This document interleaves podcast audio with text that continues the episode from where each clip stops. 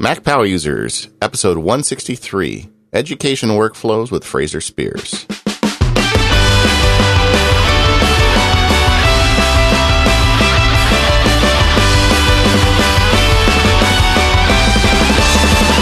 Hello, everyone. This is David Sparks. I'm podcasting live from 50,000 feet inside a B 17 Flying Fortress.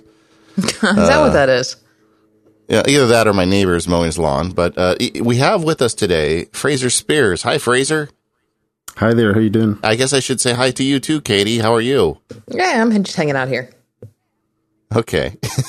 One of my very favorite episodes we did last year was with Fraser, where he talked about education and the iPad. Um, Fraser is uh, an educator and, and a geek, and he is managing a one to one program. Uh, Fraser, I forget what was the name of your school again. It's it's called Cedars School. Yeah, Cedars School, and and yep. so you have been on the cutting edge of this problem of helping kids move forward using iPads.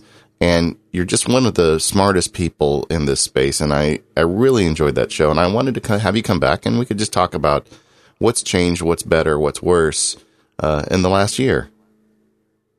Sure. Yeah. Thanks for having me back. I really appreciate it. And, and you know, I, I, before we even get into it, because I don't want to forget this, Fraser has a podcast now, and it deals with these issues in in Mac Power User style detail. Every episode going through this stuff in, in great depth.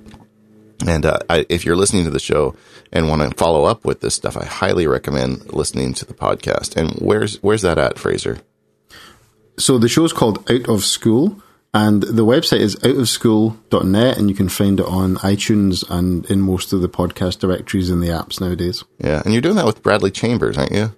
Mm-hmm. Yeah, yeah, we've been doing that for about a year now. Yeah, uh, we we just went past the year in August, so it's it's been great. Yeah, feedback's been fantastic. Yeah, well, I think it's really great that you you you have that out there because I know there's a lot of people in education that have a lot of interest in this. Now, if you're not in education, I still want you to listen to the show because Fraser knows a heck of a lot about the iPad and has some really great insight. And I think you're going to get better at your iPad before the show's over. So, so Fraser, where one of we the start, Katie? One of the things that we said when we ended the last episode is is we're going to have to have him back every year or so just to kind of give us the the update of the state of all things iPad and education. I think it's it's been a little more than a year, but perhaps not too much. And I know there've been some big changes um, to the iPad in um, and both with hardware and software. I think since the last time you were here, we've had the upgrade to the iPad fourth gen, and now we've got the new iPad Air and the new Retina iPad Mini. Um, iOS 7 has mm-hmm. come out. And I know your school has done an upgrade from their original first generation iPads, which is what they were using um, when you first came on the show about a year or so ago, and now they've gone through a big mm-hmm. revision. Mm-hmm. So why don't you just give us a, a general um, kind of update on on what has changed in your school in the last eighteen months or so? Sure. I mean, I, I, there's hardware and software, like you said, and, and, obviously the the big software story.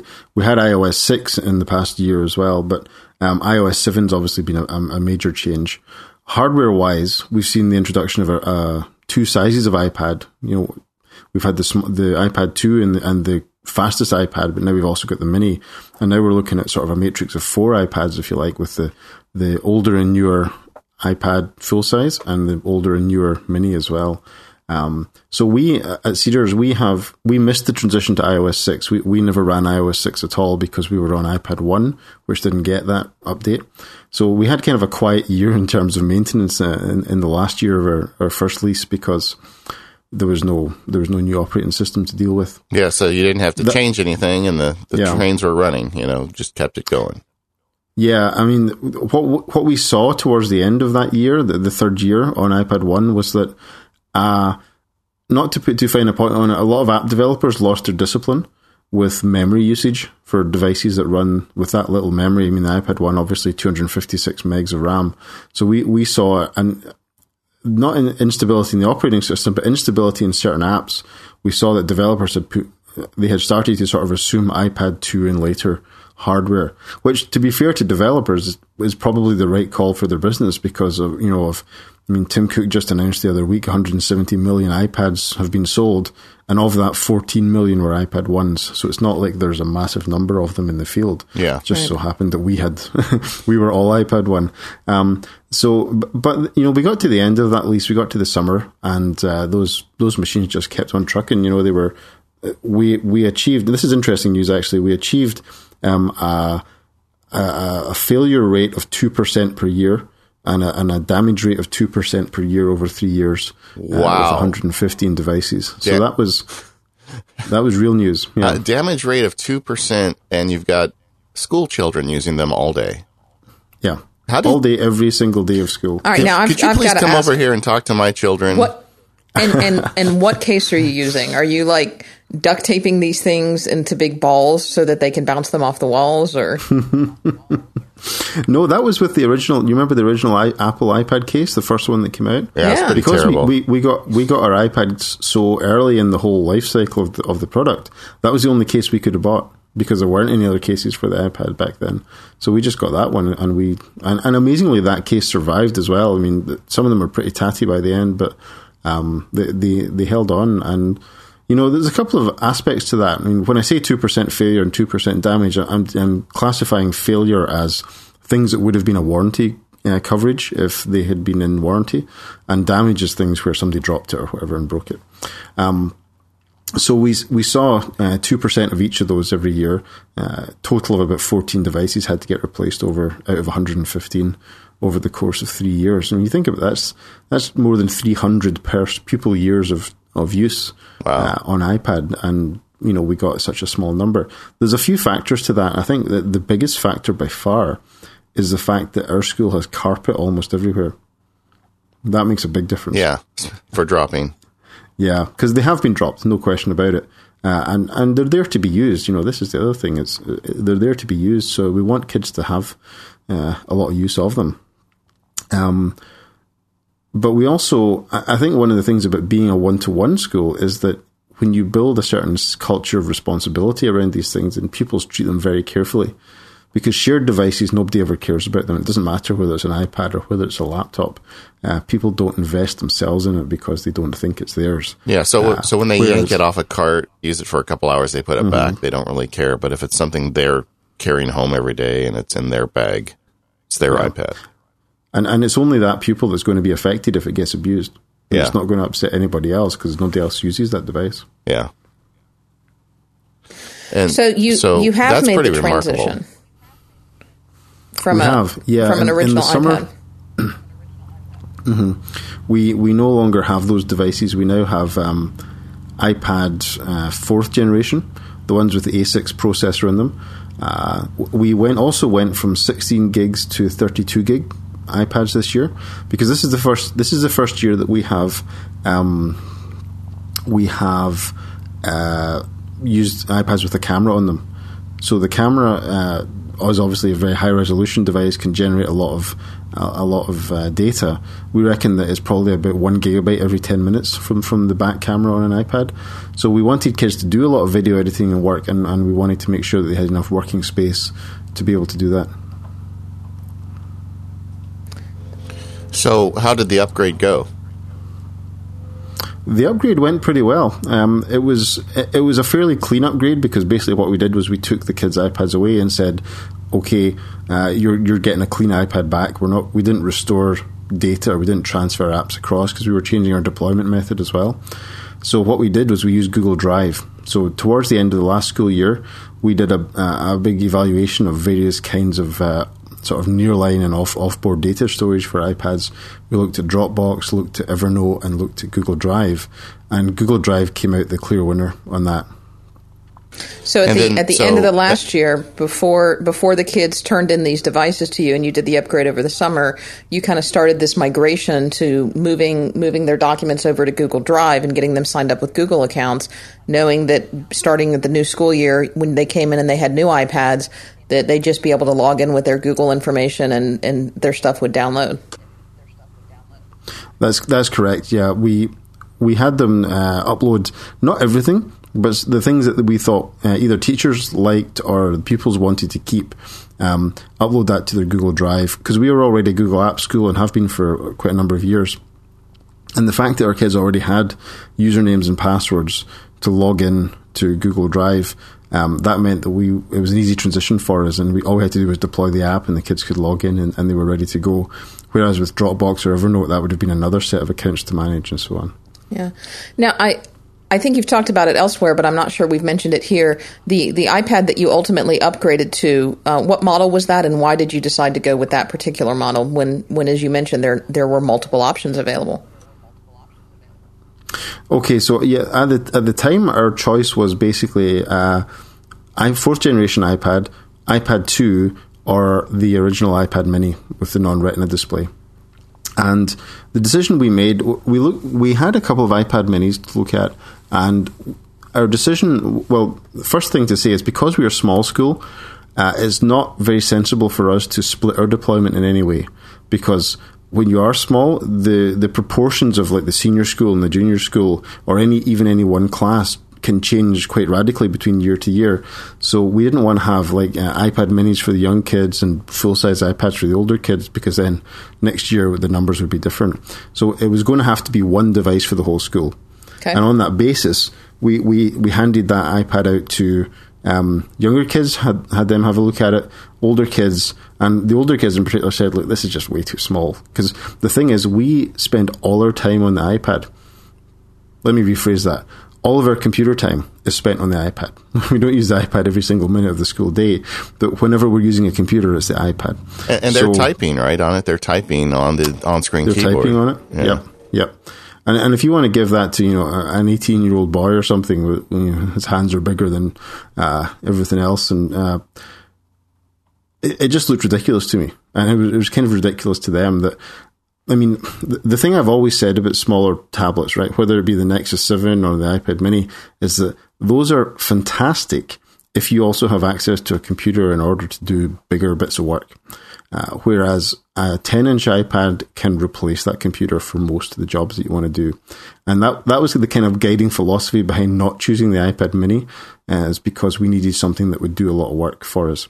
The same thing, uh, you know, this is no longer true uh, with the new announcements, but at the time, you were looking at a 50% speed hit for taking an iPad mini. Yeah. Because they were still based on the A5 and, the, and then the bigger ones were based on the A6. So that was really an issue because you were looking at an option that was really old, an old chip inside of it. So, uh, yeah. And with the idea that if you had another three year lifespan from these computers, they would feel mm-hmm. really old in a couple of years. Well, that's the thing. I'm, I'm I was trying to decide on a machine that would last us till 2016. And the question was, do I get a, a 2012 design or a 2011 design? You know? Yeah. Um, so we, we went for the, the full size iPad partly because it was A6 based as well. And that was a, a nice speed bump over A5 as well not as dramatic as the A7. I don't think. Um, I mean that the the effect of moving to the A7 chip on the iPad Mini is massive. I mean they've jumped a whole generation of processor, and today I think that calculation might be a little different, but I still think the physical size is is critical for for for heavy heavy use in school, and we are very heavy users of iPad. Uh, I think that. Um, that was really the thing that kind of came down on one side for the the size question. I, I also, as I said, went 32 gig. Yeah, you know, I was originally uh, really question. I really questioned the on-screen keyboard for the full-size iPad, and I bought you know a keyboard you can attach to it that I still use on occasion. But I've got to the point where I do a lot of typing on screen on the big iPad with no trouble. I mean, mm. even on airplanes, I I get by just fine with it, and I bet the students do even better than I do. Oh yeah, I mean, in very large part, the the question of the virtual keyboard is a question of practice. And people like me who have made the transition from a plastic keyboard to a virtual keyboard, I've been able to do that because I've put in a lot of time to practice it. But for kids who are just starting out with computers uh, and their their first keyboard is a virtual keyboard, then you know it makes no sense to them necessarily to go to a plastic keyboard except in exceptional circumstances. Another thing you um, got with the iPad 4 is dictation. Do the kids use that? Um, I it's hard to get good accuracy with that in a noisy classroom. Yeah. Uh, and I think teachers are not terribly keen to have everybody in the class, you know, 15, 20 kids dictating uh, text to their iPad. I'm sure some kids have used it at home. Um, and it was a wee bit of a, a, debate, you know, is it, does it really qualify if you dictate your essay? You know, um, I don't think we're we're caring particularly much about that as long as the essay is good at the end of the day. Yeah, exactly. I mean, my daughter does it. I, I've walked in her room when she's been using Siri to or the the text the voice to text feature to write a paper, mm-hmm. and and I'm like, you know what? That's the way of the future. That, that was one of the best points you made in our last show when we were talking about it. And, and I'm like, well, what about Microsoft Office? And you said, well, we're training CEOs, not secretaries. And that has stuck with me. And in fact, in with my own kids, as I watch and try and help them deal with technology, that statement really had an impact on me.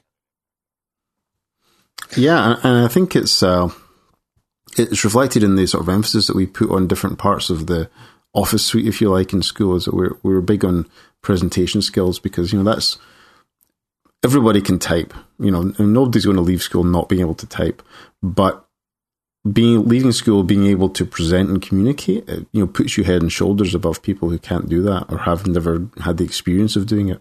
You know, while we're talking about the different iPads, I'd like to jump out of the school for a minute and just talk about the new iPads themselves because uh, I've been following you on Twitter and you have got your hands on an iPad Air and you've been broadcasting some of the benchmarks and it sounds like you're pretty impressed with it. Yeah, I mean, I've I, am unbelievably impressed with it. I mean, I think it is one of the most important iPads that has ever been built, um, and I, I don't think that's an exaggeration obviously it's hugely faster. So I mean, I tell you what, I, where I've come from and what I've got. I, I had a third generation iPad, yeah, 64 gig yeah. cellular model, um, and now I have I've gone to the iPad Air. Uh, and I went up to 128 gigs this time, and still with the cellular. Cellular networking on an iPad is absolutely essential for what I do. Uh, not just, not particularly in school, but when I travel and consult other places, it's really really important to have that um, capability.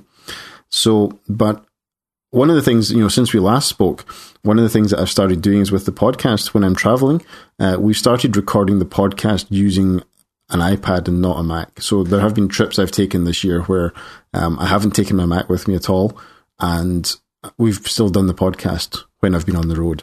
Tell me about for, that. For how, that, how do you do that? An app called, yeah, yeah.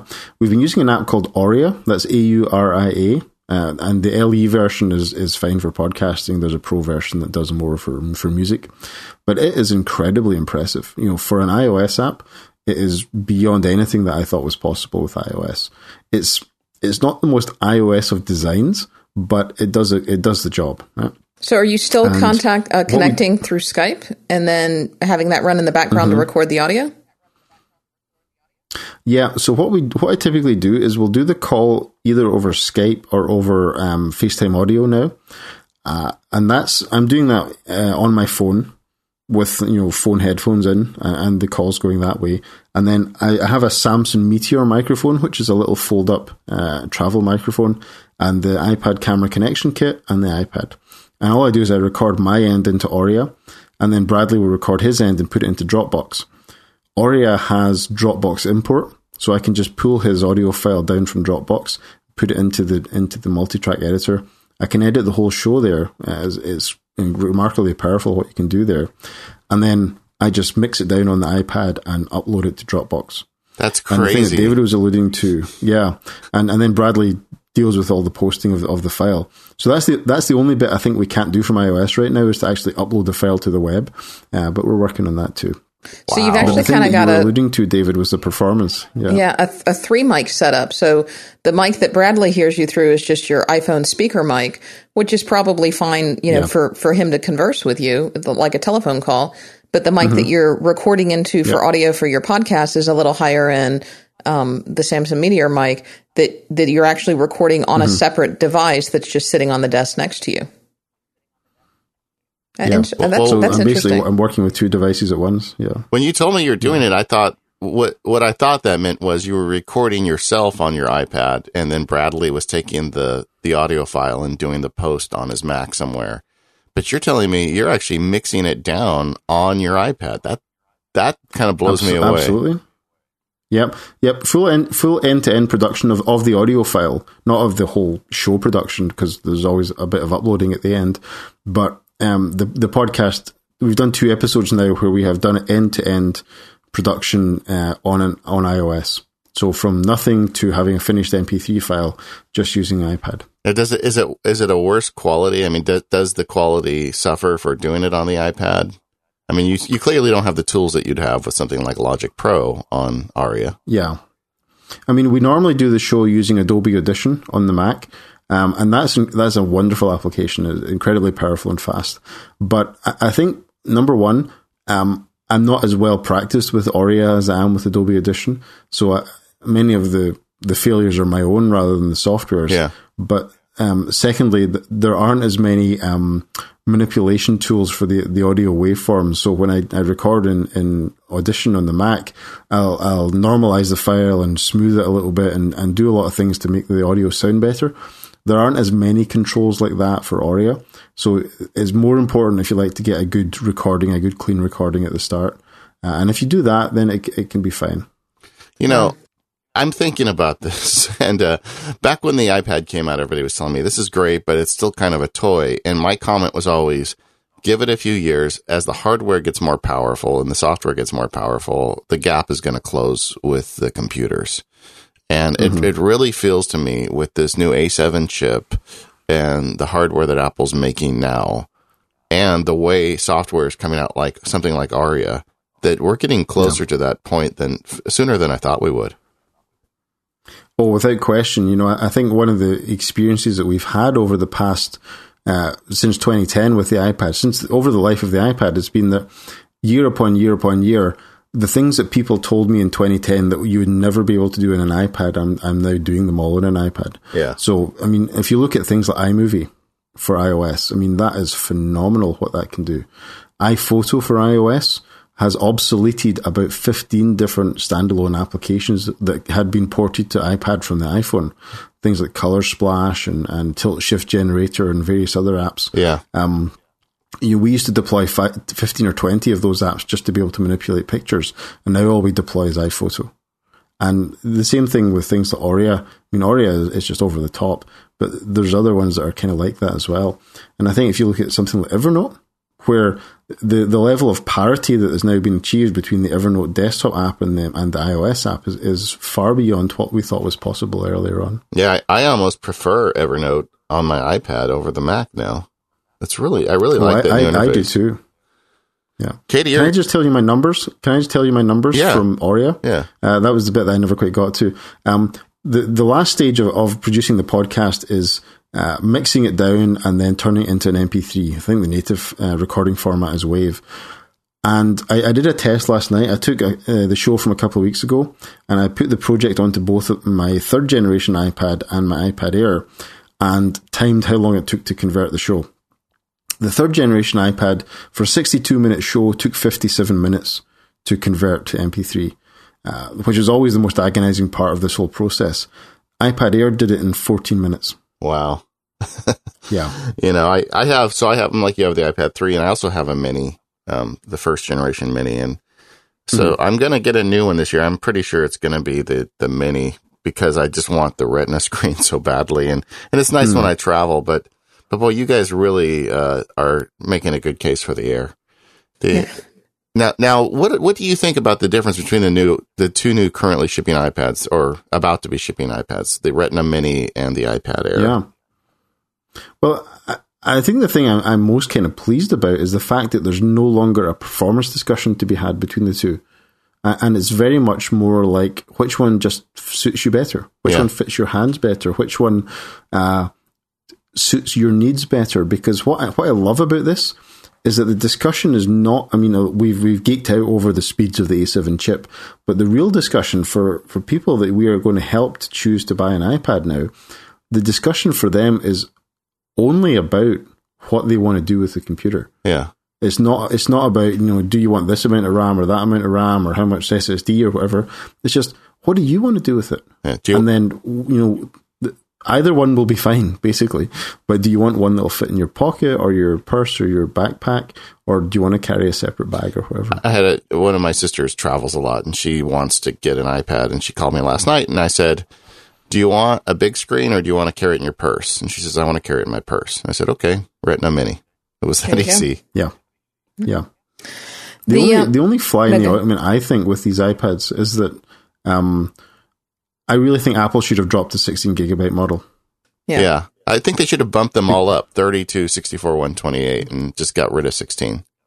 All right, because now Yeah, with the with I- the I- lines, we've we've got Yep. four now instead of three. Although, arguably, in order to do that, Mm-hmm. David, and keep the price points, that they would have now had to start them yet another hundred dollars more expensive. Or, or don't you think they could afford to get 32 at the old 16 price? I mean, Well, but they haven't. I don't know. I, I, I think they could, but uh, This is how they keep me. the margins. yeah, I guess, I guess, but yeah, I'm about to ship a book that's going to be nearly a gigabyte. So on a 16 gigabyte iPad, I'd take one sixteenth of all your memory for one book. That's not going to work. I did a little calculation recently that um, showed that uh, when you install iOS 7 and then you install all the free apps from Apple, you're using about 3.5 gigabytes of, of uh, iPad storage. So all the iLife apps, all the iWork apps, iOS 7, podcasts, Find My Friends, Find My iPhone, um, that's already taking you know a chunk of your your whole storage. And that's without content. I mean, so it's just getting in the door. I mean, everybody famously made fun of, of Microsoft. I think was it the Surface where it shipped and the operating system took like half of the available memory, the sp- space. yeah, it was, it was like 12 gigabytes or something from a 32, I think. Yeah. So you know, Apple's not far behind uh, with that. Hopefully, they'll they'll get that with the next generation. But I I uh, I haven't recommended anybody buy a 16 in a long time. Yeah, I've Yeah. I've always I'm- bought I'm the warning 16s. Off it and- uh, this is the first year I'm I'm going to buy the 32. And and I apologize by the way. There's there's a little bit of delay, so I think we're getting a, a, a touch of crosstalk. We'll we'll try to clean some of that up in editing. So I, I apologize for for talking over you guys. It's okay. No problem. I'm used to it. You know. uh, Fraser, the other the other thing I wanted to talk to you about was there's a there's a little bit of one of the changes that that happened is you mentioned that you skipped iOS six completely. But when you upgraded to the fourth gen iPad, if you did that over the summer, you would have gotten fourth generation iPads with iOS 6, which would have been a new operating system. And then we had iOS 7 come out Yeah. uh, this fall. So have you made that iOS 7 transition and, and how did you handle that? And were there any problems along that way? Yeah, we have. Um, we ran iOS 6. I mean, I was slightly incorrect when I said that. We ran iOS, iOS 6 for about two weeks. Yeah. And then um, iOS 7 came out. Um, I think the, the transition has been a little rough. Uh, we ran into a couple of bugs um, with certain kinds of iPad, or, sorry, or certain kinds of iPads deployed in a certain way um, through Apple Configurator. That's been more difficult. Um, the kids who, what we've done basically to, to back up and give you context, we split our deployment in the sense that um, the younger kids under 12 or 13, um, we're managing their iPad for them through Apple Configurator. The older kids are managing their iPads themselves on their own Apple ID. And, and if They're I recall, to iCloud. Um, you you didn't have Apple Configurator, um, or at least you didn't have as good of options with it in the last show. So is that a that a change from before? Yeah, that's that's new in the past year. I mean, it was about a year ago now that a volume purchase came to the UK. So it, when we deployed for our final year in the iPad ones, we still didn't have vo- volume purchase, and as a result, you couldn't really do much with Apple Configurator if you don't have volume purchase. So we hadn't used Apple Configurator until this year. Uh, so the the the deploy the initial deployment with Configurator was okay, but we ran into quite a few bugs with uh, the transition to iOS seven, and had a couple of kind of unfortunate incidents with a couple of iPads. Um, so th- there was also because there's also the possibility of kids updating over the air on their own device, even in the case of managed iPads. So when we de- when we updated some of them over the air, that uh, caused a problem with configurator. The ones we updated through configurator were fine. So in the end, it was only maybe seven or eight iPads, but the, the recovery of that has has been pretty difficult. That's, I'm surprised that if an app, if a device is managed through configurator, that they would let the user update the entire operating system over the air like that. Yeah, well, you know how much emphasis Apple puts on people being on the original version or, or the latest version, Yeah. rather. Um, it's uh, I don't know that that's ever going to be a thing that admins get to control. I know some people in some schools have they've managed it by uh, filtering out the Apple Software Update Server, Okay. but that doesn't work for us because a lot of our kids take them home at night, Yeah. so they could do it at home. You know, Yeah. So So what what were I mean just without getting into gory detail, what were the problems that came from that? Just the configurator wouldn't connect and and control the device anymore? Well, there, there was a there was a bug that's that's kind of well known now, where if you had restored if you deployed the iPad by restoring it from a backup, um, was sort of, is a sort of imaging technique for iPads where you, you make one the way you want it and then you restore the others from that. Um, updating them over the air would cause it to sometimes lose its connection to configurator. Uh, so configurator then couldn't install any new apps onto those iPads. Um, but the ones that we updated through configurator didn't exhibit that problem. And the ones where, uh, for the secondary kids, where we had prepared them without restoring them from a backup. So they were basically handed out completely fresh, showing the setup assistant. They were not they were not affected because they hadn't been set up with a restored backup. Yeah. Uh, so it, it, it's only affected a few, but it was particular. Um, All right. Well, look, I would like to talk about some of the new things we've had and how it affects uh, education. But before we do that, I'd like to take a brief moment to talk about our sponsor. We have an exclusive sponsor for the show, and that's PDF uh, or Smile Software with some of their products. The first would be PDF Pen for iOS and their new product, PDF Pen Scan Plus. Um, I did a screencast on PDF Pen Scan, Scan Plus, which you can find over at smilesoftware.com slash PDF Pen slash scan. And I'm really kind of proud of it. It came out really great. But so what this does is it's an application. You can put it on your iPhone or your iPad. And let's say you're at you're at some place and there's a document and you want to add it to your system. Maybe you're sitting there eating lunch and you want to save the receipt to your system. You can take a picture of it with this application and it will automatically find the edges of the document for you and turn it into a PDF file. But that's not all it will do. It will also apply optical character recognition to it. So after you take the picture of your receipt for your burrito, um, it will actually go through it and it'll say, oh, he's at Chipotle and there's his burrito because it, it recognizes the words right in the document. Then from right inside the application, you can go ahead and upload that file to Dropbox or whatever cloud service you want. And you can save it anywhere you want in Dropbox. So, for instance, in my case, I've got that great action folder that I've talked about in the past that Hazel's always watching. Well, Hazel uses optical character recognition files. It looks at the contents of the file and will name it and file it for me. So I get done eating the burrito. It takes a, it, Hazel sees it on my Mac because I just uploaded it to Dropbox from the road. Hazel renames it as an expense, saves it to my tax file, and it goes away. All that's done just from this one iOS application. I love it, love, love it. I've been using it all the time and it works. It's rock solid. It takes a picture, it adds the OCR and it puts it up. You can also use it from within the application to go straight into PDF Pen, uh, the PDF Pen application on iOS. So, like for instance, on the iPad, I'll be somewhere and there's a document, like in my day job, you know, stiffy day job. I'll take a picture of a contract and it'll apply the OCR to it and then I can send it right over to PDF Pen on my iPad and it will start allowing me to go through and annotate it in PDF Pen because the OCR has been performed. It's it's just a really great service. We've never really had a quality optical character recognition system on the iOS devices. Now we do, and not only does it do optical character recognition, it'll take a picture of an existing document and format it just right so you can use it somewhere. Uh, you can get it right now for $4.99 on the iOS App Store. It's a fantastic application. Like I said, I'm using it daily. Um, go check it out. I'm sure you'll find a use for it. And if you're a paperless person, this is definitely something you're going to want. So thanks, Smile, for sponsoring the show. And we will uh, move right back to Fraser and talk about some education. Okay. Yeah, so there um, there've been so, a lot of changes with Apple and education. I think since the last time we had before we when we had you on, we didn't have iBooks Author, and I know David's life has changed a lot with with iBooks Author, and you know Apple pitched this mainly to um, education as this is great. You're going to get all of your textbooks on iBooks Author, and these are going to be fabulous textbooks experiences. And hey, teachers, you're going to be able to write your own textbooks and your own curriculum in iBooks Author. So I guess the, the first question is, has that happened? And has the promise of iBooks Author paid off? Or are you guys using it all in, in your school? Has the promise of iBooks Author paid off? No, is the answer to that.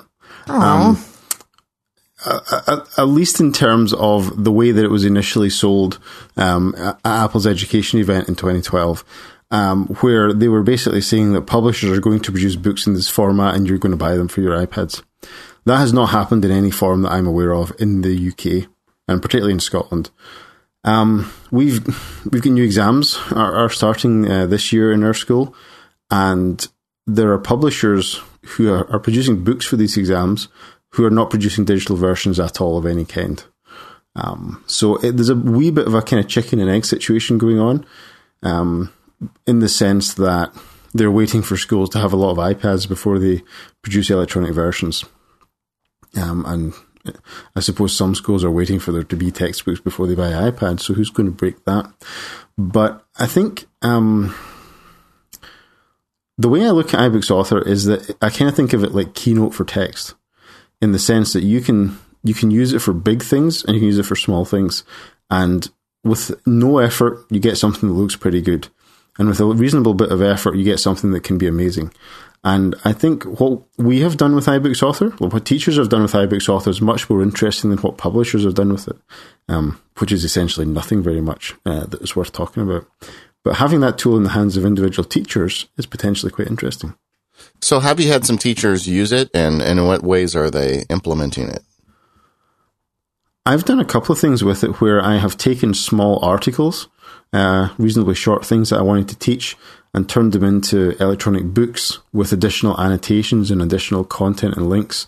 Uh, for example, I, I, teach a class called History of Computing where we look at all the, the sort of pioneers of computing and, and, the people who were involved in the development of certain important topics.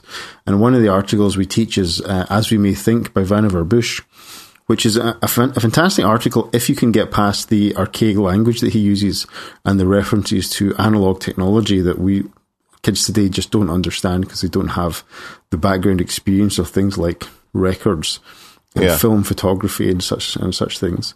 So I I used iBooks Author to turn that into a book for the kids that had used um, additional content and um, annotations and glossary entries to explain things like wax cylinders to the kids uh, so that they could understand it a bit better. So I, have seen some interesting things like that, and one of my colleagues has also done his uh, school report cards using iBook, iBooks Author and sent it home with you know pictures of the kids doing things in school, uh, video clips of the kids performing whatever skills they have uh, inside the report card, and sent that home on the kids' iPads. And that was a massive hit with the parents. The parents absolutely loved that. You know what? That's uh, fascinating. I, I would never think of making a report card with iBooks Author, but now that yeah. you yeah. explain it, it makes a lot of sense. Yeah, it's uh, the the big wish would be to make it quicker to do that. Yeah, I think. Um, but at the same time, I think the payoff for doing it, if you can maybe do it once a year instead of twice or three times a year, depending on how often you report, I think that that could be a big win. And, and parents certainly love it to bits. What about iTunes U? Are you guys using that? hmm Yeah, the iTunes U is bigger for us. Uh, most uh, most classes are using it now. Um, I, w- I would say that what we've found with that is that the classes that the classes where we've kind of rewritten the course or redesigned the course to be built around iTunes U are more popular with the kids than the ones where we've taken the old materials and just uploaded PDFs and sent them out through iTunes U. So more the more native the course, the better. Um, and we don't have that many that are sort of fully iTunes U native right now, if you like. But that's something we're working on. Yeah, I, I get, what we have. Sorry, uh, you know, it uh, no, go ahead, please. I was going to say what we have also found is that for some of the sort of lower secondary kids, uh, the, there are some issues with the, the, design of iTunes U that can be a little bit overwhelming for them. Um, and in particular, the fact that um, iTunes U doesn't do anything about hiding completed assignments. So that can quickly turn into quite a kind of overwhelming list of things. Um, even if they're complete, they're still all in the list. So some of the, there could be some interface tweaks that could really help there. Yeah, and so and I, I the point I wanted to make, I didn't, we jumped into iTunes U without really explaining it. So iTunes U is a, it's an app and it's, it's, it's, I guess I'd call it a service that Apple does where you can put a mm-hmm. course up in iTunes U and you can put the, the lectures or the written materials up and anybody can download them. I've actually taken courses in iTunes U on subjects of interest to me from universities that just make this stuff publicly available. But in, in Fraser School, the, the individual teachers are putting up their content through iTunes U to their students, right? Yeah, Apple were there was some kind of back and forth the, in the early days of iTunes U about whether who would be allowed to make courses and how available would they be. Uh, and and over the course of the last year, it's been a case of uh, progressively more and more people getting access to iTunes U, to the point now where uh, individual teachers can just go in and make a course. That doesn't mean they can put it on the iTunes store. That's still a little bit more restricted, but you can then you can then at least use it with your class uh, without having to make it public. And, and almost none of our courses are public. You know, we've made 50, 60, 70 courses over the course of the last year and this year. And none of them are available on iTunes because they're all just internal for the school. Now, the written materials that, that go through iTunes U are still just PDF, right?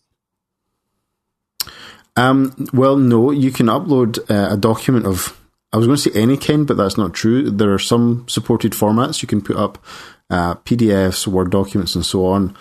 Uh, you can also put EPUBs and iBooks author files. Okay. So if you want to use an iBooks author document, you can actually distribute it to your students through an iTunes U course rather than having to put it on the store, which you, may not want either want to or be allowed to do. I didn't know that. Well, that's that's really great. I mean, my kids and actually my wife is going to school right now, getting a certificate, and I'm they're all using uh, electronic books, but every time I look at any of them, they're just flat PDFs, and they're they're really just mm-hmm. pictures of a real of a printed book. It's just the PDF file from the printed mm. book, and it, it seems to me such a disappointment. Some of them don't even have OCR on them, where you could select text. It's I right. I can't yeah. get over how slow yeah. The textbook industry is about embracing this stuff.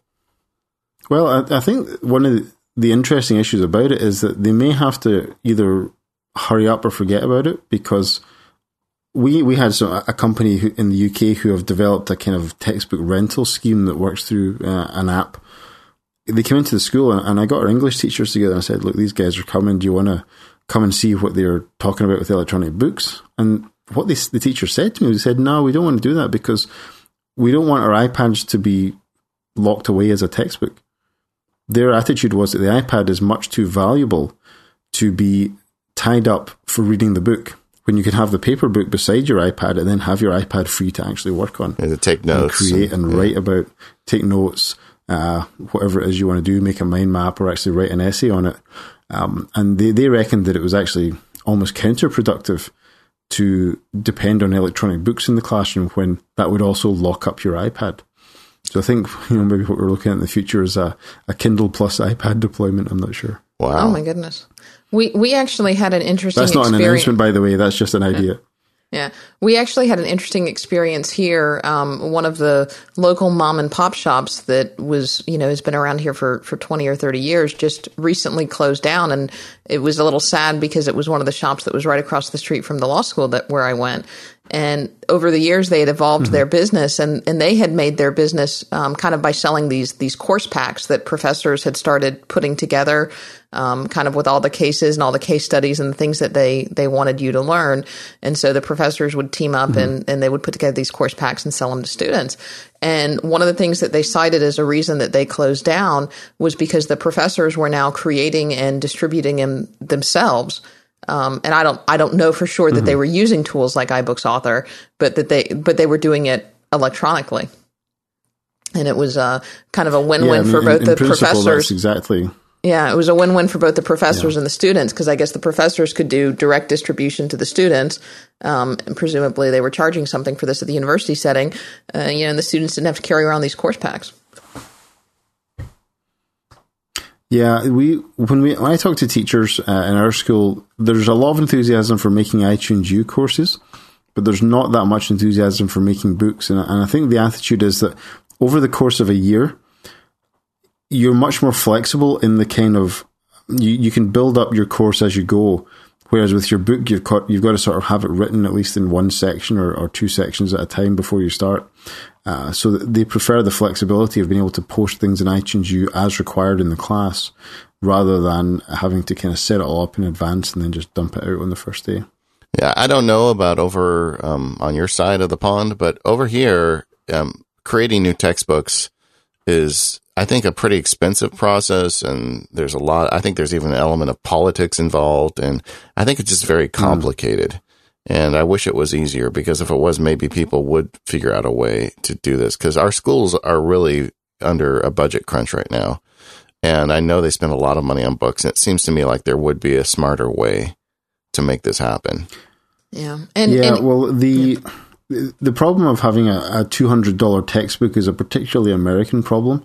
Uh, we we spend nothing like that on textbooks here. So it, you know the, the attraction that many American schools have to get an iPad so they can save money on a textbook. And that was exactly Apple's pitch at the, their iBooks author event when they introduced it was look at all these textbooks that are now fourteen ninety nine as opposed to two hundred dollars. Um, that's great for America, but it, it, that is actually a cost increase for us because we actually pay less than that for a paper book. wow. Yeah.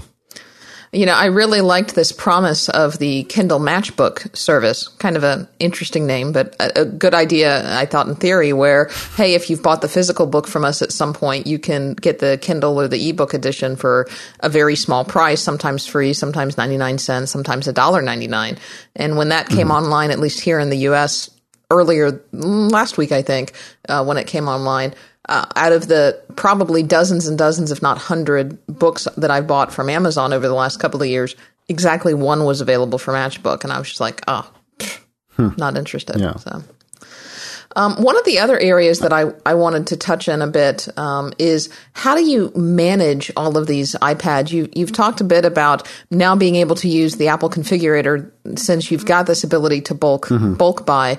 But but just in turn, and you also talked about how you you've got a fairly low repair rate. But but just administratively, how do you set these up? How do you configure them for the students? Can can the students add their own apps and and how administratively does this work? Because I aren't you the primary, or if not the only one who who administers these, you know, 150 plus iPads? Yeah, I'm the only technical person in the school, so I, I do all of this as well as being a teacher.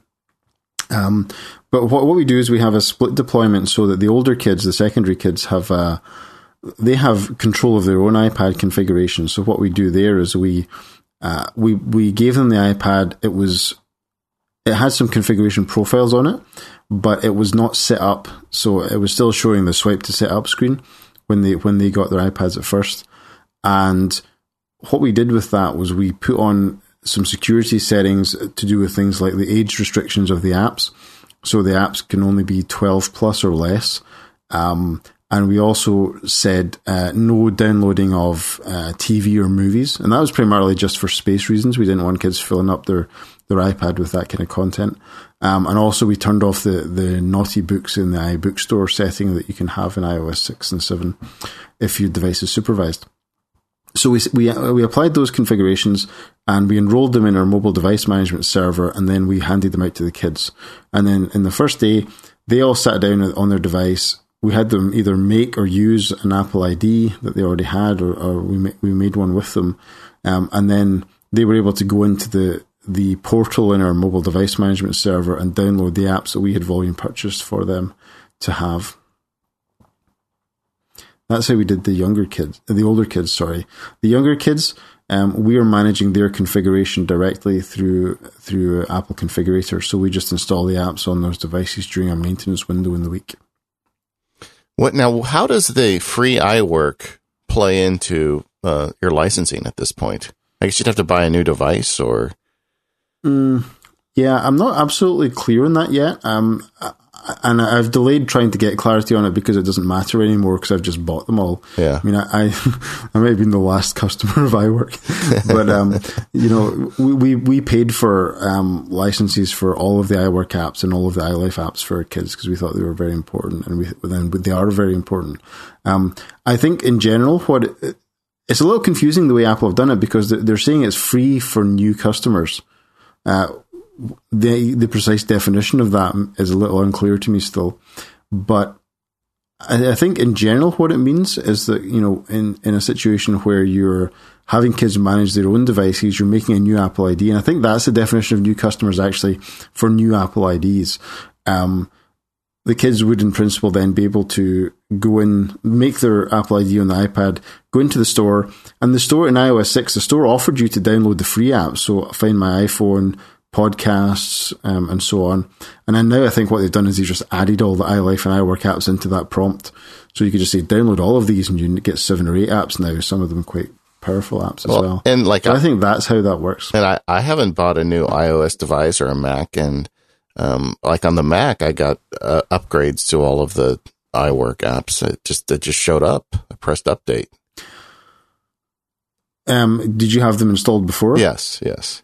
From disk or something? Yeah, Yeah. I think that's on the Mac. They're they're adopting any installation you have into your Apple ID. Um, I don't. It's less clear to me how that works on uh, iOS because obviously, if you they're not new SKUs in the store on iOS the way um, at least GarageBand is on on the Mac. Um, but they're actually adding it to your purchase history because obviously on iOS you've never got them any other way, whereas on the Mac you had other ways to get them in the past. I just yesterday I, I turned on my Mac and went in the App Store and it had the update for Aperture in there, and I bought Aperture on disk, and uh, I held my breath and pressed the update button, and I'm waiting to get a an email that says I just spent eighty bucks, but I haven't yet, so I guess it works for Aperture too now. That's nice though. I yeah, like I think that. that's the understanding. The um, And what about this thing in Los Angeles? Yeah, I'm that's sorry, that's that's been a yeah, that's exactly where I was going to go because that's been a big deal. It's been in the papers here where the Los Angeles school district here in the U.S. has spent uh, millions and millions of dollars deploying iPads to all of their schools, and then some kids who I guess they'll say are troublemakers, and I'll say, well, these are pretty smart kids. We need to give them jobs. Have figured out how to uh, bypass some of the security settings, and now all of a sudden they're confiscating the iPads back from the children because you know they're potentially uh, doing naughty things and bypassing the restrictions when they take the, the iPads at home. How do you get around that? Yeah, I mean those horrifying naughty things were like using Instagram, Yeah. going on the Shocking, web, shocking. uh, you know, and, and, and, and streaming from audio and things. I mean, it was it was hor- horrifying. I mean, I, I can't believe that that was possible. Uh, but And, seriously, and um, as as though the kids don't have access to other those types of things other places, but you know, Yeah, including in the classroom on their phone. Um, but yeah, I mean, from a technical point of view, what I don't have the inside line on this, so I, I don't know for sure. But my my interpretation from news reports of what happened technically in LA was that they they obviously had a lot of iPads to configure, and the easiest way to do that is not to have to touch them. So my guess is what they did was that they used a mobile device management server, and they enrolled the devices in MDM and then they used that to push out security profiles to the kids. Now, the, the the mistake in that approach is that when you send configuration files out over MDM, it is deliberately an Apple design choice that the user of a device is always able to unenroll their device from MDM. What that means, the effect of that is that it's not just the enrollment profile that comes off, but an MDM enrollment profile behaves like a master profile for all the others that came over that channel. So when you unenroll from MDM, all the consequences of being enrolled in MDM go away as well. So, for example, if I was to send out a profile over MDM that said your camera is disabled, and then I then unenrolled my device from MDM, the camera would come back to life and start working again. And and my interpretation of what happened in LA was basically that that they enrolled the devices in MDM. As far as I can tell, pushed out a profile that said Safari is disabled, and then what the kids figured out the the great hack that was done was that the kids went into settings, general profiles, and then tapped the remove profile button, and that that was then back to an iPad that was actually useful for something again. So it, it- the level of hack ability that was in there was unbelievably low. But uh, of course, some kids are entrepreneurs. So the story was that uh, it was free to friends, but anybody who wasn't a friend had to pay two dollars to get their profile taken off. Yeah. that's awesome. So, I mean, uh, horrible, absolutely America. horrible. well, it- Yeah. oh, I- So th- th- I mean, uh, I think really from from a, a technical point of view, that was a mistake. But but from a cultural point of view, I think they were making a bigger mistake, which was that they were trying to. They had sold the idea of these devices on the idea that they were pure work devices, and I think that was a mistake as well because what they did was they basically they basically created the pressure to do this. yeah. So they they made the kids want to do that by making it. I mean, who who wants an iPad that can only look at a Pearson Maths app? Nobody wants that. That's worse than not having an iPad in the first place. yeah. You know, and, and the kids were quoted in the paper saying, well, you know, these iPads you can't do anything with them Yeah. because they were so locked down into just this educational content and nothing else. And I think, you know, we're I mean we're by no means perfect in this either, but I think one of the things we've learned over the course is that um, the more you the more control you can give the student, the more engaged they become with it, and the more the more they feel like they own the device and that they have some kind of autonomy over the device as well. Yeah, it, I these iPads really are the future. I think these tablet computing devices are what people are going to be using in 20 years, much more than computers, in my opinion. And the last three, I don't even think it's 20 years, David. Yeah. Well, I'm just thinking when they, when they're grown, I eight. guess. Yeah. Yeah. Well, for sure, yeah. I mean, that's the thing, and that was a, a, question that people asked us at the start of our deployment. Was well, surely when they get a job, they're going to need to know Windows, right? Uh, and I, I, think you know if you if you go to any business today, you will see somewhere any certainly any major business, you will see somewhere tablets being used. And I've I've kind of been keeping my eye on this over the past year because I've started to see it more and more, and it's remarkable just when you start to look for that how many places you're seeing it. I mean, seeing gate agents at Heathrow Airport using iPads for customer service. Uh, get on the plane and the British Airways flight attendants are closing the plane using an iPad. Um, you know, people in shops are taking inventory on an iPad. You know, it's just it's everywhere already, and, and it's only going to grow. Yeah. How have so, you all you know, the, managed that problem of balancing security with, with usability? Have you uh, you mentioned that you you use some security settings? Are you just invoking those kind of through configurator and with parental controls so that they can't be uninstalled, or what what decisions have you made? Yeah, so the way that we secured our our we, we guaranteed our security settings in a way that LA did not is that before we deployed the iPads, we, we, we put certain profiles onto everybody's iPad through configurator with a password, which means that unless you know the password, there's no way to get that uh, profile off the device. Um, so that's that's more secure, and that's where we put our core settings, which is basically just those security ones that I talked about earlier, and then the rest are pushed out over MDM. So we know, we know that you know should a pupil remove their device from MDM, there will be some profiles that go away, but it's not critical that those are gone because we know that the ones that we really care about are are still on the device. We're also filtering our network. Um, obviously that's been in place for years and just it just continues as it ever did. Um, but also the thing we that you have to be careful about is when when you send these devices home, you have to communicate carefully in your policies that there are some that we filter our network, but we don't filter your network at home. So that's something you know. The way we say it is that um, on our network we will handle the filtering. On your network, the iPad gets whatever filtering you've installed and you being the parent in this case. Uh, and in many cases, that's none, of course, as, as, as we know. But that's a decision for the home. That's not something that we should uh, we or we can get involved in. Do you guys give any guidance to the families about ways to install filtering at their homes, like OpenDNS or some solution like that? We recommended OpenDNS Family Shield in the past, and and I know some families are using that. Uh, very few families have come back and asked for help with that. I mean, I think uh, in large part either they don't care or they already know what to do. It's like, um, or perhaps their, their internet providers are, are giving them some stuff as well. Yeah, that's something I do. It's like every time I go to a friend or family's house and we get on this subject, I never leave without enabling OpenDNS on their networks for them. and, you know, that's kind of like yeah. my service. If you give me a pizza, I'll put OpenDNS on your network. And, and nobody has deal. ever come back to me with any problems. It just, it just works. And, um, Mm-hmm. I wish I wish they made it easier, and I'm not sure there's a way to do that because you've got to get into the router and do things. But um, if you could make that kind of a check the box thing, I, I, think every parent would would be interested in installing something like that in their home. Well, the British government are working on that right now. Yeah, I guess they're they're, try, they're, trying to make it opt in. Uh, they're trying to make it opt out filtering for UK ISPs. Yeah, so they want to get all the naughty bits out of Britain. Period. Yeah, good luck with that. I just wanted to say naughty because you guys have already said it twice. So, bingo.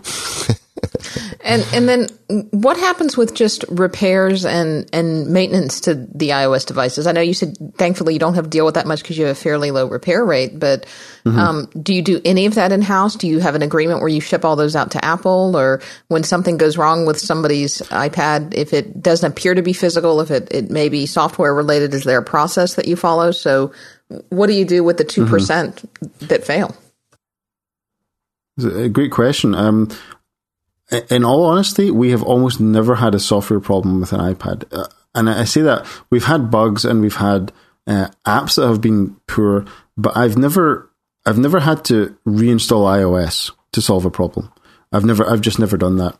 Um, it's usually very obvious if there's a problem that requires a swap.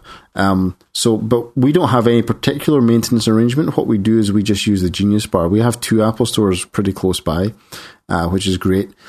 There, there's actually um, this is a critical thing. Actually, this is more important than people really plan for in, in most one-to-one deployments. But when you go one-to-one, it's so important that every pupil has a working device every day that they're at school. And if, if you don't have systems in place to make that happen, then you're going to have a problem at some point. There's a school not far from here who, who did a, a rollout of um, Android tablets to a year group. And they had unbelievable problems with the device just failing because it, it wasn't that well built. Uh, and they, they saw up to 30% failure rate in one year, uh, f- straight up failure rate of, of the device. Um, and also, it was taking between six and 10 weeks for them to get out the device back after it had been fixed.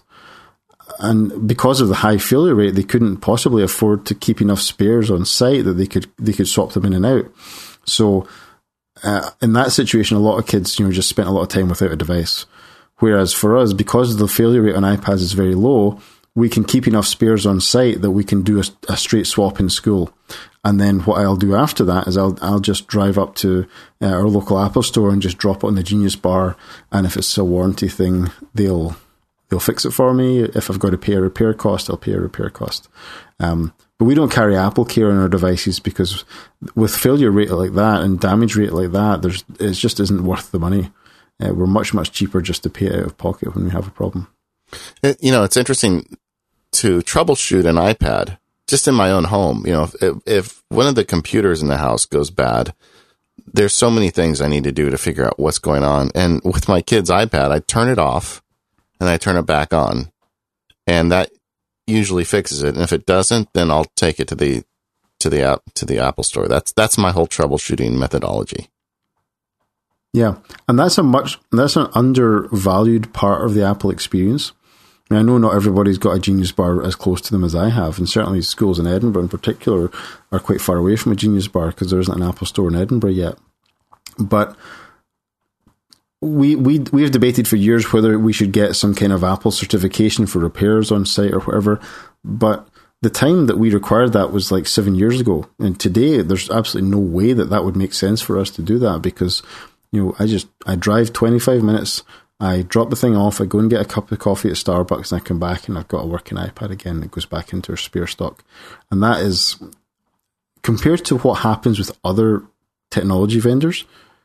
That is that's worth money. I mean, that's worth the to me. That's worth the difference between buying an iPad and buying a cheaper Android device.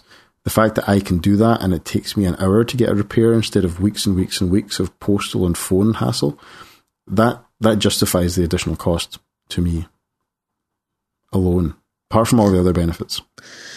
Now, if you're in an area that doesn't have an Apple store nearby, do you think that makes a difference? Well, I think what it might mean is that you might have to carry a few more spares because the chances of something going wrong with another one while that first one is away um, is increased.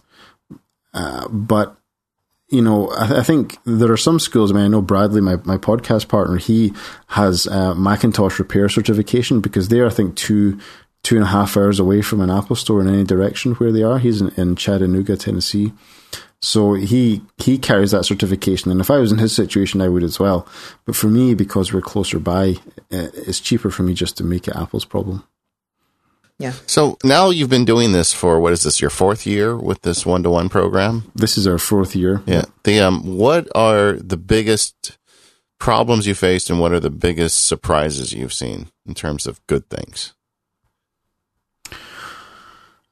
That's a great question. Uh, the the biggest problem, the biggest problem from a technical point of view, the biggest problem I have right now is um, keeping track of who has which apps on their devices. And our deployment model for the younger kids is actually is costing me time at the moment because I haven't refined it enough so far. For the secondary kids, that has been a dream. Having them have their own Apple ID, manage it themselves, and install apps through a gift code from us. That is costing me zero time every week. And I spend no time managing their devices because they do it for me, and it's great. Um, what has also been very interesting is the fact that um, the impact of, of being a one to one computer school ripples out into lots of other areas. And we're starting to bump into some of those in terms of how far can we take this before we're too far ahead of everybody else. And I, I think we're starting to get to that point now. What do you mean by that? Where, well, what I mean by that is, you know, a school has to interact with other agencies in the context that you work. So whether that's an exam board or uh, government or school inspectors or something like that, that um, sometimes our school can look quite different to other schools, and it can be hard for people to to fit that into a frame of reference that they know. So it sometimes appears a little strange to them because they're not used to seeing schools that use computers this much. Um, so, for example, he, I mean, here here's the the big one, right? Is we use computers all the time. We've got kids who have are growing up using computers all the time for uh, for all of their kind of major pieces of work, and eventually we're going to put them into an exam room and have them handwrite an essay on paper. Yeah, there's I would argue that there is an open debate right now as to whether that is a valid form of assessment for the kind of teaching and learning that we're doing now. And certainly, is it a valid preparation for the actual environment that people are going to leave school and go into? Yeah. And I think there, there's a real challenge for education and certainly for exam boards all over the world, not just in Scotland, but all over the world, as to what is it? Uh, is memory the most important thing? And should we really be requiring students to depend on their memory as much as we do? Um, why is it that there's no collaboration in exams? You know, is that how we work? Do we all work individually? Absolutely not. Um, but the problem is with, with that and with higher order thinking skills, such as um, if you've heard of like Bloom's taxonomy or things like that, assessing all of these things is much, much harder and also much more expensive than assessing memory through a simple test. And I think there are some people doing great work in Scotland trying to ask those questions and trying to come up with answers that scale up to a national education system. But I, we're already in a situation where, for example, in mathematics, we are deliberately underutilizing what the iPad can do because the, the requirements of the exam, for example, say that pupils have to be able to do the mechanical processes of mathematics, uh, which any actual working mathematician would leave to a computer today. Yeah, and the iPad itself really lends itself to a different format of examination that could maybe look at some of these other areas. So it it is in the future at some point. It has to be. Well, you say it has to be. Uh, education seems particularly resistant to the the claims of the obvious. um, um, I, I I certainly think this is probably the hardest question that is going to have to be answered. Now, the answer might be we're not doing anything about it. Well, I, and the answer might be no one forget it. And I but think, the answer, you know, the, the, the debate there is whether or not the, the challenge is for relevance, right? The challenge is not for um, particular skills or, or, you know, the kids won't know how to type because they will know how to type because they'll learn outside school. But the challenge is to keep school relevant to a generation that are moving far beyond what most schools offer today. Yeah, it, it seems to me that there's a lot of fear of technology um, in institutions, and uh, that would be the reason why there's so much trouble getting this done. I mean, when I took the bar exam, it was always an essay, but apparently now you can mm-hmm. you can type it. Um, so I don't know where it all goes. Yeah, I, I think I think fear the the actual fear of technology is not. Um, I don't think it's as big a concern today as it might have been maybe five, even five years ago, because I think most teachers and most people are, are now having a, a smartphone type experience where they, they are using a lot more technology in their personal lives and, and they're seeing that it's not as threatening or as unstable as it might have been years ago. Because let's face it, it was many years ago very unstable and, and very uh, unreliable. But today they're having a much more, a much stronger experience of more reliable technology which is why, of course, teachers are asking for iPads in their classroom and not computers because they want something that they are they have a high degree of confidence that will work reliably for them. Um, but I think that there's a real challenge in scaling that up. You know, because we have you know exams where everybody in the whole of Scotland sits in the same, eh, not in the same room, but sits in a room on the same day at the same time and does the same question paper. And making that happen with computers is really hard. Uh, at the moment, it's only really available for uh, for pupils who have additional support needs, and even that we're finding, you know, for three or four kids is is challenging in terms of effort and reliability.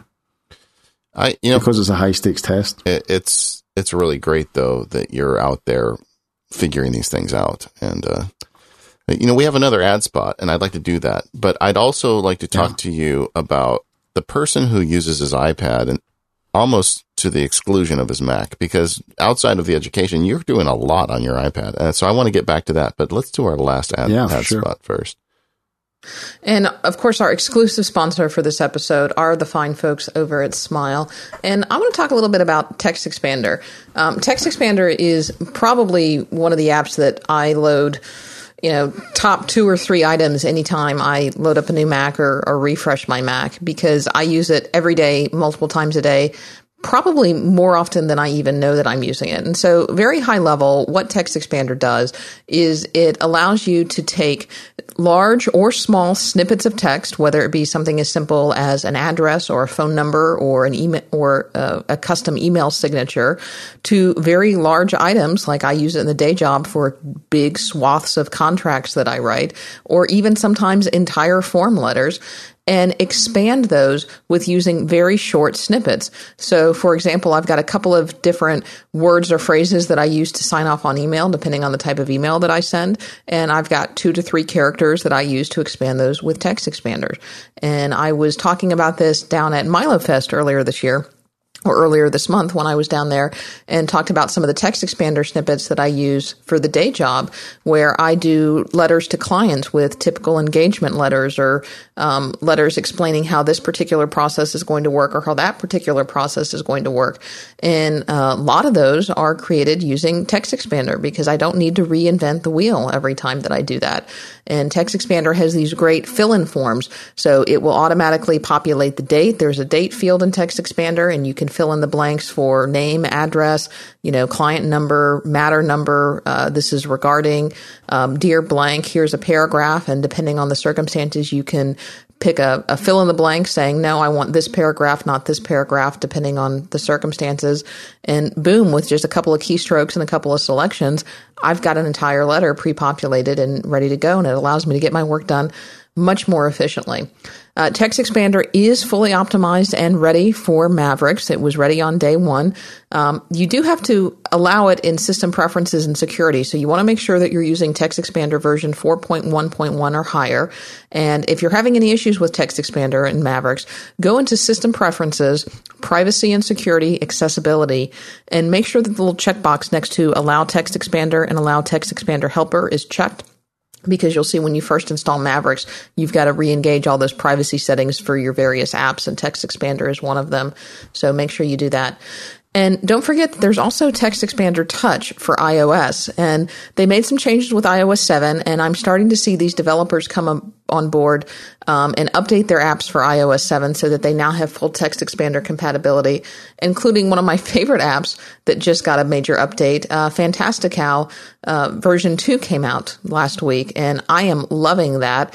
And I'm loving triggering Text Expander snippets um, for calendar events. So lunch meetings or um, appointments and things. Again, I've just pre-programmed those into Text Expander with some information that I'm expanding into Fantastical because Fantastical has that wonderful natural language shirts and it will automatically populate my appointments into Fantastical. And so uh, Text Expander will sync all of your snippets via Dropbox, keep them in sync between your Mac and your iOS devices. You can find more information over at smilesoftware.com.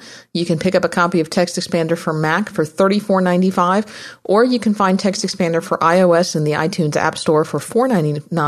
And of course, there's a free trial available on the Text Expander website over again at smilesoftware.com if you want to check it out and try before you buy. And uh, here's a pro tip after you've been using it for a while, go check out the text expander settings and see how much time you've saved with text expander because it will tell you depending on your typing speed, which you can adjust, you've expanded this many snippets, you've saved this many characters, which means you've saved this many hours with text expander.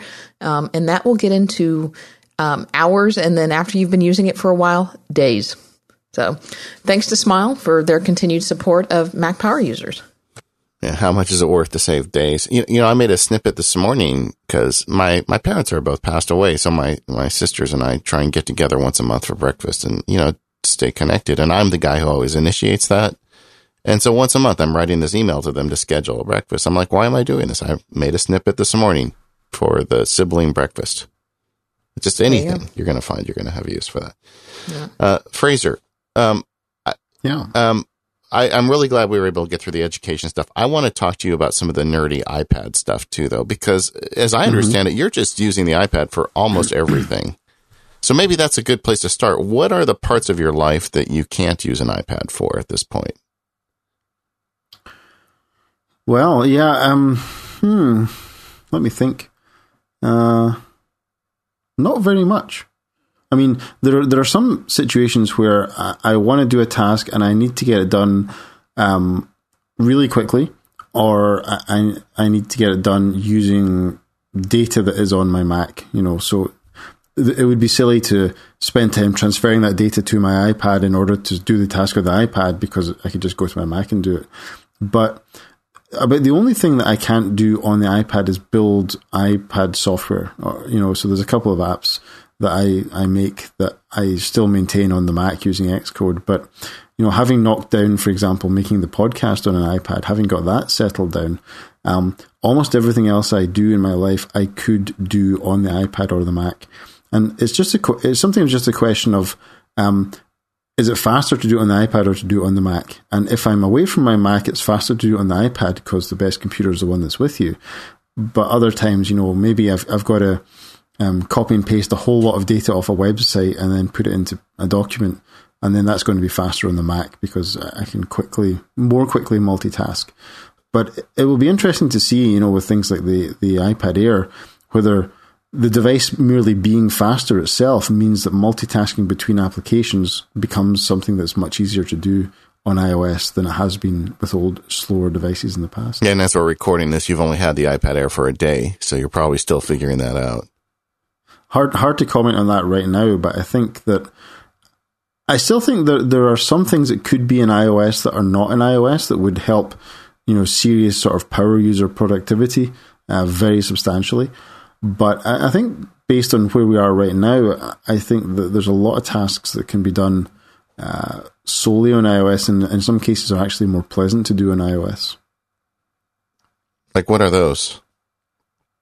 Well, for example, things like um, reading and marking up documents mm-hmm.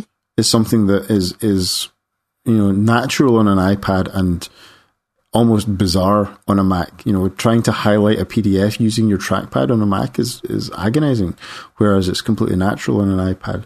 Um, yeah, and for instance, sorry. in my life, uh, they, I spend a lot of time every day in PDF files, and I was mm-hmm. telling you at the beginning how I'm kind of trying to figure out which iPad to get, and I'm, I'm pretty sure I'm going to get the mini, but the big one still goes with me to work every day. And just for that reason, I research, uh, I do online research and I do document analysis exclusively on the iPad with a Jot stylus. It's just so much mm-hmm. more convenient mm-hmm. and it just feels more natural to me.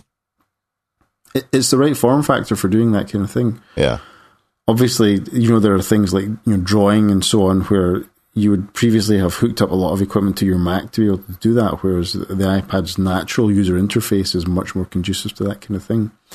Um, there are other things though that you know being able to convert a web page into a PDF is something that I would like to be able to do a lot more easily on an iPad.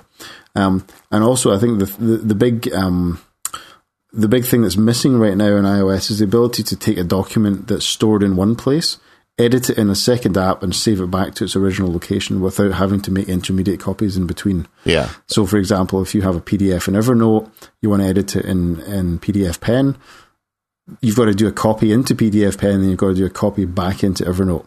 And that's not Evernote's fault, and it's not PDF Pen's fault. It's iOS's fault that that's not possible. Um, and I had hoped for a little bit more of that in iOS 7, but it's clearly not there yet. Yeah, last week And we, I, I uh, think yeah, sooner. yeah, last week we did a show on uh, Mavericks, and we are talking about tagging in Mavericks, which I think is is a nice step forward.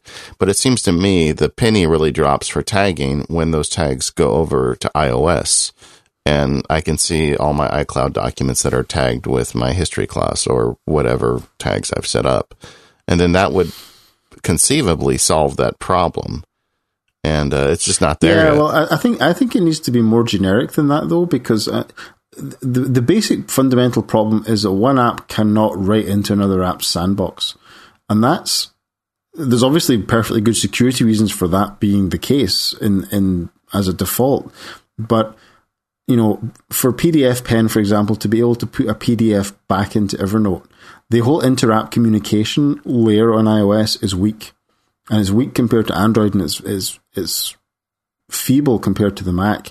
Uh, and I think if if I was interested in pushing uh, iPads as a as a productivity and power user tool, which I kind of got the sense that Apple was in the iPad Air introduction with their focus on things like iLife for iOS, um, and iWork for iOS, I would be looking at some kind of mechanism where um, I could, as as a data container application like Evernote or Dropbox, I could request an editing session in another app, and then the app could notify me that that session had finished. I mean, for years there's been a thing on the Mac called Edit and BB Edit, where you could take text in a standard uh, uh, a standard Cocoa text view and send it to BB Edit for editing, and then send it back. And that was a hack on top of the system, but that's the kind of thing you can do on a mature operating system that you can't do on an immature operating system like iOS. And I think if we had that feature, the ability to round trip a file between two different application sandboxes, if we had that feature and we had the ability to change the default applications for things like URLs and so on, and if we also had the ability to connect um, to make and the integration between apps the responsibility of the receiving application and not the sending application, I think those three features would go a long way to making iOS a real power user platform. And the disappointing part of this is that this complaint is not new. I mean, this has been, we've been talking about this now for two or three years. And Yeah. every year we think, well, maybe next year they'll, they'll bring a, a more robust sharing method to the device. And I have a feeling this year they were pretty busy with the whole redesign. Um, but boy, if they don't bring it out, Yeah, go ahead. I mean, I think I think that um, two things to say about that. One is that you know what was the priority for this year. You know, n- the press weren't complaining about the fact that iOS didn't have a round tripping system. They were complaining that it looked old fashioned. So the visual redesign was much more important uh, now. But I think it, this is also a wee bit like the copy and paste from from early versions of iOS that this is an opportunity to redefine how this works. And I, there are some people who say, well, well, surely I, Apple should just make a Finder for iPad and, and introduce the file system. That would be catastrophically the wrong thing to do because I know from my personal experience of teaching, but also just my experience of helping other people use iOS, that the lack of a file system is absolutely a feature.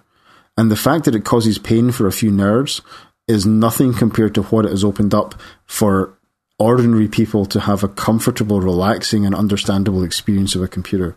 So, to, what I'm saying here is, I'm not saying bring bring the Finder to iOS because that would be a huge mistake.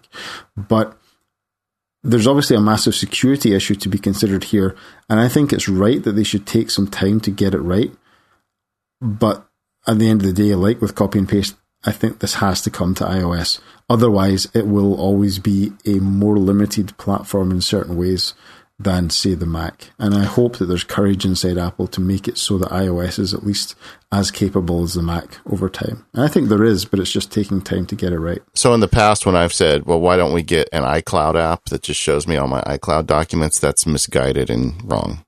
Yeah, that's where I was going too. Because I'll tell you, that's still a, a point of frustration for a lot of people that I talk to. Is I don't understand where my iCloud documents are. I don't understand if I have if I have an iCloud document in Pages where that is because it's no longer on my Mac anymore. But yeah, but it kind of is. But I have to go get it in a different place. Yeah, I, I think that's that's more of an issue for people who have come to iCloud and iOS from the Mac side. uh, people who are because I mean, where is the next million Mac users coming from? Where are the next five million Mac users coming from? They are going to be experienced iOS users before they're experienced Mac users. There's no question about that. And I think that everything that Apple's doing right now is is trying to make the Mac more comfortable for iOS users because they have so many more of those people compared to how many Mac, us- Mac users they have that you know there's no way that they that it makes sense to me anyway, and, and I hope to Apple as well to try and turn iOS into the Mac because the Mac was the one that people didn't want. Yeah. Right. That's a good point. And iOS is the one. iOS is the system that millions of people want and will line up for.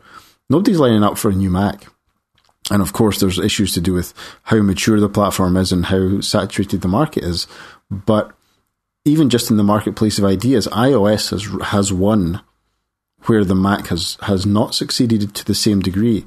And I think, if anything, it would make more sense to make the Mac look like iOS and perhaps behave like iOS a little bit. And I think Mavericks, if you look at things like the power management behavior of of Mavericks, those kind of things are starting to come to the Mac. Now, it's not clearly not going in the same direction, but with things like Gatekeeper and the Mac App Store, you can see that Apple are trying to bring some of these ideas back to the Mac again.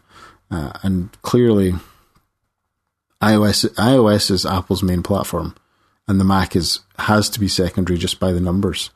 Uh, so I think that's the way you're going to see it happen. I know in my own experience, there are certain apps that I have on both the Mac and the iPad, and in, and in a lot of cases, I'm faster on them on the Mac just because it's a Mac and it's got a keyboard and a trackpad and all those other great input devices. Mm-hmm. Um, and nevertheless, sometimes I find myself doing productivity related tasks on the iPad and I can't even put my finger on why, except it's just a more pleasant experience to sit on the couch and do them there, even if it takes a few more minutes. Yeah, I mean, stopwatch productivity is not the only measure of, of, value. I mean, if you if you did it on the iPad and it was slower, but you liked it, versus doing it on the Mac and being frustrated all the time, um, then that's a win for iOS. Yeah. Know? And I I I have certainly taken a couple of trips this year where I've only taken an iOS device and those were professional trips where I was doing my job, but I only needed iOS. I just didn't need whatever it was the Mac could provide me. Um, and I certainly didn't need the complexity or, or, the additional weight to carry of an iPad, a phone, and a, a, Mac for, I mean, what I was going to do, go and do a presentation.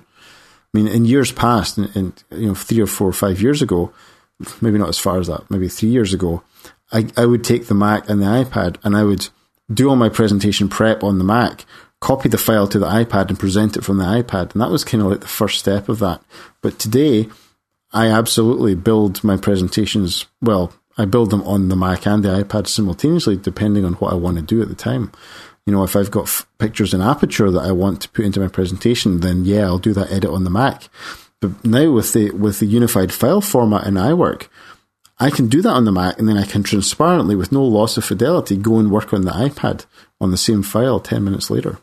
You know, I know that the new iWork is getting a lot of heat, and Katie and I are going to do a show on it, and I'm going to spend more time with it. I've been kind of busy on other projects right now, but I gave a mm-hmm. presentation this week, and I used the new Keynote, and it worked just fine for the stuff I've been doing with Keynote. So I, in, in some ways, it's better. Uh, I, I, like the way, for instance, you can set animation sequences with it. It's much more visual and easier to mm-hmm. to kind of mm-hmm. rock now. But the um, I think I'm getting off on a tangent. Uh, Fraser, when you first started using an iPad, um, I'm sure there were things you thought that even you, as a as an intelligent power user of this stuff, would never be able to do, but now you're doing. What what are some of those things? Well, I can't say there were many things that I I I never subscribed to the idea that there would always be things that weren't possible on an iPad. Even from the first time I saw it, I thought that's a device that's going to ride Moore's law into the future and will eventually be, you know, as powerful. Because I mean, I'm looking at a MacBook Air here that I owned the first MacBook Air, and it was a wheezy, slow thing that shut down one of its cores every time because it was too hot for the box it was in. Yeah, and I remember the computer. And now I run Final Cut Pro 10 on that machine. Yeah, you know, and that's only what three years later. Yeah, two years later. Um, so I, I never ever bought into the idea that there will always be something that is outside the reach of an iOS device. Um, but there are certainly things that people told me was true. And people said to me things like, well, you'll never teach computer science on an iOS device. And now I do that every day. Um, and, you know, you look at things like iMovie, you look at things like iPhoto for iOS. Those are phenomenally powerful things and far more pleasant to use in the Mac versions for some tasks. And I look at that and I go, what? Why do I want to go back to the Mac? Yeah. If I can do it here. And the reasons I want to go back to the Mac are performance and storage capacity. And I think increasingly those things are getting solved in iOS. Well, it's going to be interesting. And uh, I really appreciate you coming in and sharing all this with us. And, and it's really quite It's pleasure. inspiring because, you know, education is something that right now it feels to me like, at least in America, everybody is in despair over education. And we feel like the system isn't working. We're not even sure what we're supposed to be doing, even those of us that have children in it. And we're trying to do our best. And I think the teachers are trying to do their best. And and there's just a lot of pressure. And when I hear your stories, it, it really encourages me that, you know, in the future, we're going to figure some of this stuff out and kids are going to truly get trained for what they need to know. Yeah, we'll get those 21st century skills right, but the 21st century might be half over before we do. Yeah, hopefully not. Hopefully not. And you know, we've got hoping. we've got a lot of listeners on the show who are in education, and we hear from them in emails, and they're just like you, and and they are. It's people like you that are gonna gonna fix that for us, and we're all thankful. No pressure. Yeah, no pressure at Yeah. all. Yeah, I'm going to fix education for you. Well, you you have We're- the we're Sparks counting on house. I mean, I'll do my best. it's already started. I can tell. all right. So, Fraser, where can people Great. find you? So my blog is uh, speirs.org. That's S P E I R S dot org. And I'm on Twitter as Fraser Speirs. And you can find ways to email or iMessage me all over the web. Yeah. And if you're out there at a school, you can hire Fraser to come help you sort some of these things out. I know you do some Absolutely. of that. Absolutely. Yeah. Wor- travel worldwide. And- No, uh, it doesn't have to be the UK. Yeah. And also, uh, you have your podcast. So where does everybody find that once again? So the podcast comes out every Monday. It's on, the URL is outofschool.net and it's on iTunes and the app search boxes that you can find all over the apps these days. And if, if for no other reason to listen to a Scottish accent every Monday, it's totally worth it. And, And, and, uh, we'll, of course, have links to all of this and everything that we've talked about in our show notes, which you can find at 5by5.tv slash MPU slash 163 for this episode, or at our website at macpowerusers.com. You can send us feedback to feedback at macpowerusers.com and you can find us on Twitter. We're at MacPowerUsers and Katie's at Katie Floyd and I'm at MacSparky. Fraser, thank you so much. It's it's always a thrill to have you, and uh, and I definitely we're going to have you back in another year or so, and we'll talk about how everything has changed with the iPad Pro and and iOS eight and nine a year or so from now. I can't wait to tell you what I think of them. You think we're going to get an iPad Pro? Well, people have speculated that, that, that the existence of the name Air s- portends an iPad Pro. I've been interested in the idea that a bigger iPad could be interesting, but I think that's a couple of years away. Yeah. Yeah. Okay, well, anyway, thanks again, Fraser. And also thanks Smile for sponsoring the show. And everybody go check out PDF Pen Scan Plus. It, it'll blow your mind. Totally worth it. See you next week.